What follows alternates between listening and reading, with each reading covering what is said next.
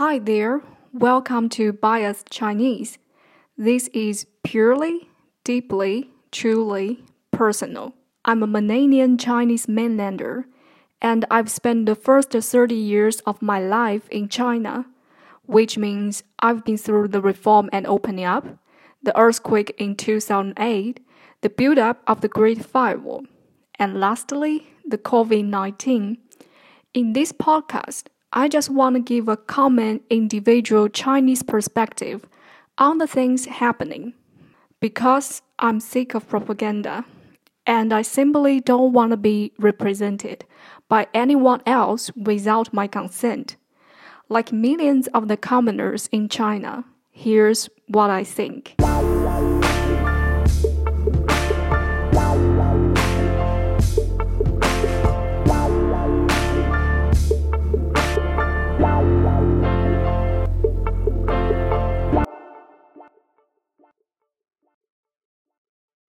This week in mainland China, most people are discussing one short video popped out on November 15th. A young couple from Zhengzhou, Henan province were beat up by the guards of Sunac China Holding Limited when they were reclaiming the promotional bonus promised by the developer before. Every element in this news is actually not new at all in China. The reason why this couple got so much attention is that they are simply banal. In other words, they are the average of the average, an epitome of common Chinese young couple. So, what's a common Chinese young couple like? Liang Liang and Li Jun, these two people both grew up in poor villages from the same province. They went into low quality specialty training school after high school which was already the best that could be afforded by their families. From then on, they had to earn their living on their own. So the two got to know each other in the campus during their preparation to upgrade their educational certificates from specialty to undergraduate. Like every campus romance, they fell in love and they got married when graduated from the college. Then they began to work and made a monthly salary around 4,000 RMB, that is $560 each, and together 10,000 RMB. The last step, they bought an apartment in 2021 with a mortgage of 7500 that's $1050 every month in order to settle down in the city their path of life is a perfect example of what traditional parents expect from their kids. And you know China. A lot of kids follow their parents' order. In other words, couples like Liang Liang and Li Jun are the most obedient civilian under Chinese communist regime. They did what the ruling class exactly expected, like tens of millions of people do in China.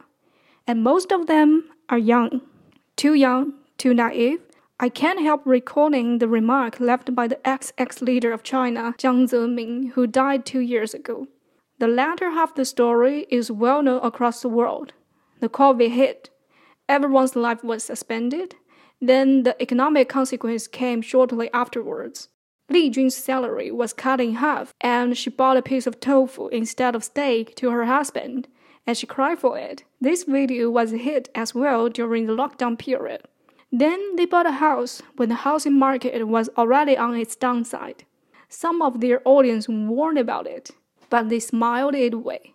Unfortunately, shortly afterwards, the building project of their house got suspended. Then they began to shoot videos about how they supervised the recovering of the building promoted by the government with their typical optimism. However, they need to pay the mortgage while their house delivery is postponed over a year and still undecided, which means they still need to pay their rent of 6,500 RMB as well as the mortgage 7,500 RMB. Understandably, they ran out of their save. So Liang Liang suddenly remembered up the promotional bonus of 20,000 RMB promised by the salesman when they bought the house. As a result, we got his video on November 15th. The thing is, everyone can see why it happened. the developer would never pay and the government would never ask the developer to pay. Because at the beginning of this housing scheme, they too were the designers. If Liang Liang succeeded, there would be millions of people waiting like tomorrow asking for their rights. And local government of Liang Liang's district sent police and officials to threaten the couple to shut up. The couple's online account was shut down after this beat up event, which infused outrage among the public.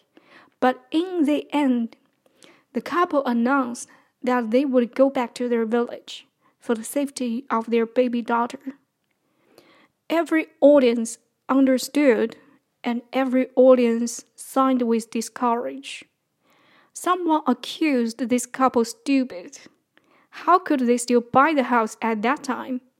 Others commented, maybe they were, but that's exactly who they are. Again, they are the average of the average. They are the real majority of Chinese people, and they represent the largest picture of current living scenario of commoners in China. They are the ones who listened and believed, and now they are betrayed. Within China, 800 million population is farmer not that American version of farmer you imagine. Maybe I should use the word peasant, which is more accurate, I guess. 600 million Chinese earned less than 1,000 RMB, that is $140 per month. So, how long could this regime still run on these people? And how would these people, who realize the betrayal when they find their children come back home with a beat up, how would they react? This is why I said real estate bubble in China is never a question of economy.